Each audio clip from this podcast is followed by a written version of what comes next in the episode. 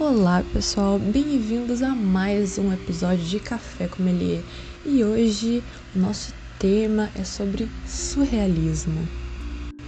Primeiro vamos começar com uma introdução sobre o assunto. O surrealismo ele foi um movimento artístico e literário nascido em Paris na década de 1920, inserido no contexto das vanguardas, que viriam a definir o modernismo no período entre as duas grandes guerras mundiais reúne artistas anteriormente ligados ao dadaísmo, ganhando uma dimensão mundial.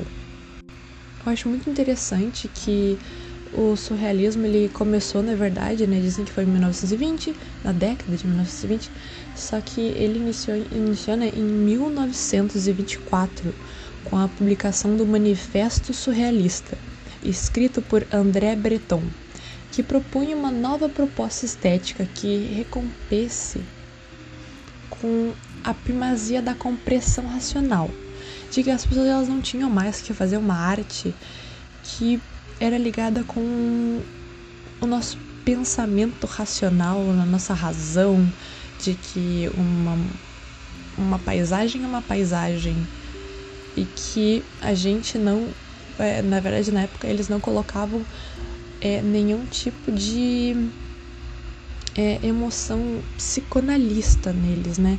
E também essa época que o André Breton falou sobre esse manifesto está muito ligada à época do interpretação dos sonhos do Freud. Então eu acredito que ele pegou muita coisa daquilo e pensou, hum, por que, que a gente não pode usar o nosso inconsciente, nosso, né, o que tem o nosso, nosso ego, nosso alter ego, nosso eu, por que, que a gente não pode usar essas propostas para fazer arte? Porque de que outra maneira a gente pode expressar o nosso inconsciente se não é pela nossa arte, que a nossa arte pode provocar emoção e a emoção pode ser gerada em alguma coisa incrível. Acho que é isso que ele quis dizer. E nisso ele não queria uma diferenciação entre o sonho e a realidade ou entre a lucidez e o delírio. Ele queria simplesmente que fosse isso. E isso que aconteceu foi incrível. E a gente tem três características do surrealismo, que é imagens imprevisíveis, automatismo e espontaneidade. Que foi isso que o nosso grande André queria deixar como uma grande herança para a humanidade. Então, agora que a gente sabe as três características, vamos um pouco falar sobre os principais artistas e as obras do surrealismo. A gente tem aqui o Max Ernst, que em 1925 ele era antes ele era dadaísta, né? Ele nasceu de 1891 e morreu em 1976. Passou pelo dadaísmo, como eu falei antes, ele inventou a técnica do frottage, que frottage, acho que é em francês.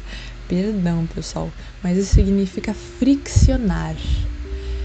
Eu acredito muito que esse método ele consiste no quê? De que o artista ele vai friccionando lápis ou algum material, tipo o carvão, ele usava muito carvão para criar, num papel, numa superfície que tivesse algum tipo de textura.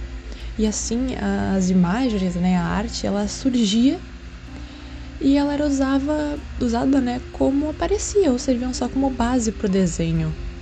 Entende? É como se você pegasse um giz de cera no prezinho e amassasse a folha a folha 4. Você amassa.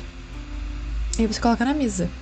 E aí você pega o teu giz de cera e aí começa a deixar ele em horizontal e começa a passar em toda a folha. E aquelas ondulações que ficaram na folha por você ter dobrado vão ficando. E a partir daquilo você vai criar alguma coisa. Então você usa o material e você simplesmente se inspira pelo que o material te dá. E foi isso que o Max Ernst ele criou. Vamos pro ai, pro próximas características do Max Ernst. Ele também usou a técnica da decalcomania, que se coloca a tinta em superfícies como o vidro, o metal, e ele pressiona sobre um apoio da tela ou do papel, e as formas resultantes elas eram trabalhadas. Bom, então como a gente pode saber, o Max Ernest ele gostava muito de trabalhar no que será que vai acontecer. Ele é como se fosse uma criança do prezinho, como dei o exemplo do Giz. E aí ele veio e vai fazer querendo, hum, o que será que eu posso fazer com isso? Eu acho muito interessante a criatividade dele no o que eu posso fazer com isso e por que, que ninguém nunca tentou isso, em vez de criar uma coisa da cabeça dele e, e pintar normalmente. É um grande estudo de técnicas e apurações. Agora a gente vai falar do próximo. Então vamos falar aqui que o João Miró, que é mais conhecido como Miró, ele começou a pintar, né? Vamos ver as técnicas que ele usou. Ele era um pintor espanhol que nasceu em 1893 e morreu em 1983. E na sua obra Carnaval do Arlequim, de 1924 até 25, né, que ele terminou de fazer a obra, cruzou a fronteira entre a observação do modelo externo e os símbolos que fluíam do subconsciente. Então ele conseguiu fazer assim, eu diria que, olha, foi uma loucura esse carnaval. Porque foram várias coisas. A gente pode ver, eu tô vendo aqui a imagem, vocês podem pesquisar, né? Depois no Google, que foi assim. Várias coisas tem uma janela que tem uma pessoa vermelha, eu acho que é uma pessoa vermelha, e, e, e são várias coisas, várias coisas. Eu acho uma coisa interessante que eu acho do, do surrealismo, e, e assim, exclusivamente dessa obra, é que ele apresenta uma imagem e você tem que tentar entender ela, e o tentar entender fala muito sobre você. Porque ninguém vai ter a mesma percepção do que você, porque você, eu, por exemplo, eu tô olhando a janela azul, tem um triângulo preto, tem um sol preto com uma bola branca e tem uma, pra mim parece uma figura de uma pessoa vermelha no fundo. Para algumas pessoas que vai querer dizer alguma coisa, para mim quer dizer outra, e, e, e, dependendo do que vai dizer, tem muita simbologia nessas obras. Porque você olha de, de, de relento e você vai vendo os pequenos detalhes e cada coisinha vai dizendo alguma coisa. Mas o de olhar, assim, parece uma grande confusão, uma, uma balbúrdia, uma, um monte de som, uma loucura. Eu acho que é isso que ele quer demonstrar. Uma, uma loucura. E embora né, sendo baseado nos desenhos feitos em estado de alucinação na composição, é altamente organizada e é através de intervenção do controle consciente. Um artista que ele sofreu bastante influência do Miró foi o Jackson Pollock, o que dá para ver bastante no, nas obras dele essa doideira do subconsciente. Isso é bem interessante. Agora o nosso próximo artista é o René Magritte que é uma obra muito interessante dele, é aquela sobre que isso não é um cachimbo. Que aí, que até no filme do antigo filme Tim, da Culpa das Estrelas, fala sobre isso. Que aí ela fala, ah, isso não é um cachimbo, que na verdade tecnicamente não é um cachimbo, é uma figura de um cachimbo. Ai, bons tempos. Então, o pintor belga René Magritte, que nasceu em 1898 e morreu em 1967, rejeitou a suposta espontaneidade do automatismo por considerá-la falsa. Bem tretoso esse René. Então ele passou a trabalhar com imagens que na primeira vista pareciam convencionais, só que depois davam um caráter meio bizarro.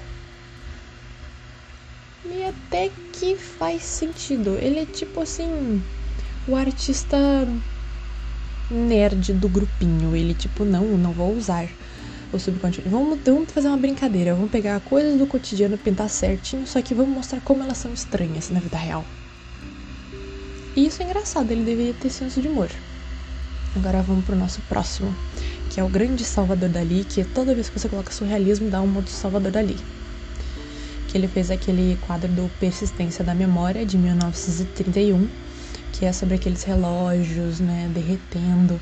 E eu acho tão interessante essa pintura porque dizem que, dizem não, né, vários pontos da imagem, eles significam alguma coisa. Por exemplo, tem um, não lembro agora do que, que é, mas eu lembro que nas minhas aulas de artes era que aquilo era um coisinha vermelho, deve ser uma coisa de tomar água, um relógio, acho que era um relógio de bolso com formigas dentro.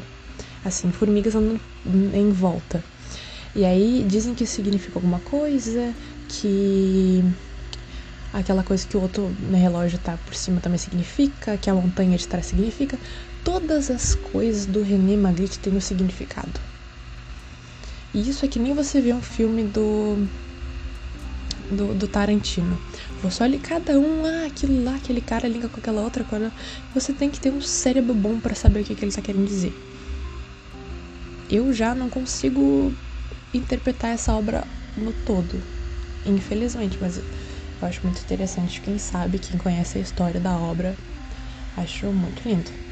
Mas bem, nessa obra, por exemplo, a gente pode ver que o principal que a maioria das pessoas leigas consegue ver é os relógios derretendo, que significa que o tempo derretendo, passando rápido, porque né, a gente pode ver.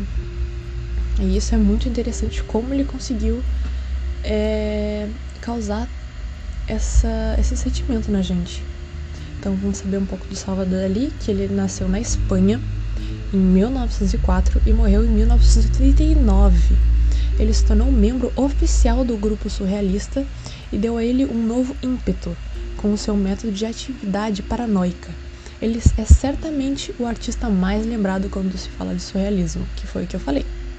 Dali ele interessava pelas condições mentais anormais e em particular pelas alucinações. Já dá para ver que o pessoal do surrealismo é bem louco. As estranhas imagens, eles eram retratadas de um modo que se assemelhava à fotografia. E eu acho incrível como ele consegue usar as loucuras dele para tornar uma coisa tão linda. Incrível. E, gente, vamos falar um pouco sobre o surrealismo do Brasil. No Brasil, o surrealismo ele exerceu uma considerável influência sobre o movimento modernista. A gente pode ver o Abapuru, depois Desejo de Amor, do Ismael Neri, né, o Abapuru da Terceira do Amaral, né, que até teve o do movimento antropofágico. E aí até, no, como eu falei, no Manifesto Antropofágico, do romance Serafim Ponte Grande, nas peças O Homem e o Cavalo e a Morta, a gente pode notar elementos que se relacionam com as técnicas de criação do surrealismo. E além da literatura, os vértices artistas eles exerceram uma influência né, nos artistas plásticos, como eu já falei da Tarsila, no Ismael Neri e no Cícero Dias.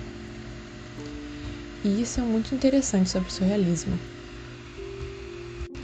E aí, para fechar, depois desse incrível despejo de obras e alucinações e coisas maravilhosas que nosso subconsciente pode pegar, a gente termina o surrealismo, né? A Segunda Guerra Mundial ela provou ser destrutiva para o surrealismo, né, para todo mundo. A Segunda Guerra foi realmente, olha, um período muito difícil para os artistas. Até a gente tinha falado no episódio anterior sobre do anterior, anterior que sobre, era sobre Bauhaus, que como a Segunda Guerra provocou um grande choque nos artistas de Bauhaus, também não foi diferente para o surrealismo. Os artistas eles continuaram as suas obras, incluindo o Magritte, né, o René Magritte. Muitos membros do movimento continuaram a corresponder, né, a encontrar só que em 1960, o Magritte, o Duchamp, o Ernest, Man Ray, eles acabaram se encontrando em Paris. E realmente foi um momento que vários outros tipos de vanguardas, outros tipos de ideias estavam estavam em outras pautas. E também em 1966 com a morte do, René, do André Breton, né, que tinha feito o manifesto surrealista, meio que deu uma parada no surrealismo, meio que é meio triste porque ele foi o criador. Então, quando ele morre, as pessoas já viram assim que vamos colocar como um marco, porque como eu tinha falado antes, tinha o dadaísmo antes do surrealismo. E tava o modernismo literário chegando no Brasil, junto com né, o modernismo literário e o modernismo na literatura. Então tinha tantos movimentos artísticos, culturais, literários naquele momento que o surrealismo até hoje, alguma, alguns artistas podem criar obras surrealistas, só que não tá tão forte como naquela época, como a época que o André Breton estava vivo, que foi considerado o marco a morte do nosso querido Andrezinho. Então é isso, pessoal. Vamos chegando a mais o final de um episódio e muito obrigada pela atenção. A gente está disponibilizando ali no nosso Instagram. Mandem, mandem comentários, ideias para a gente fazer né, mais episódios. Nosso Instagram do Café Comelier. A gente também tem um Twitter, né? Que também tá, vai estar tá na descrição. A gente tem um Discord, que também vai estar tá na descrição, nosso servidor. E compartilhem, gente. Compartilhem o nosso episódio. Compartilhem, compartilhem, compartilhem. A gente quer muito que outras pessoas consigam né, ver esses pontos de vista. A gente, né? É, eu, desculpa, tem que ser um pouquinho egoísta, mas eu queria muito que essas discussões entrassem em pauta em todo mundo. Eu queria muito que as pessoas começassem a debater sobre Bauhaus e surrealismo e, e sobre, não sei, Amy Winehouse e sobre é, o Durkheim e sobre todas as coisas doidas que a gente pode falar aqui nesse podcast. Então eu só trago o conhecimento que já estava servido para o mundo todo, trago um pouco da minha perspectiva e espero que todos tenham as suas. Então, até mais.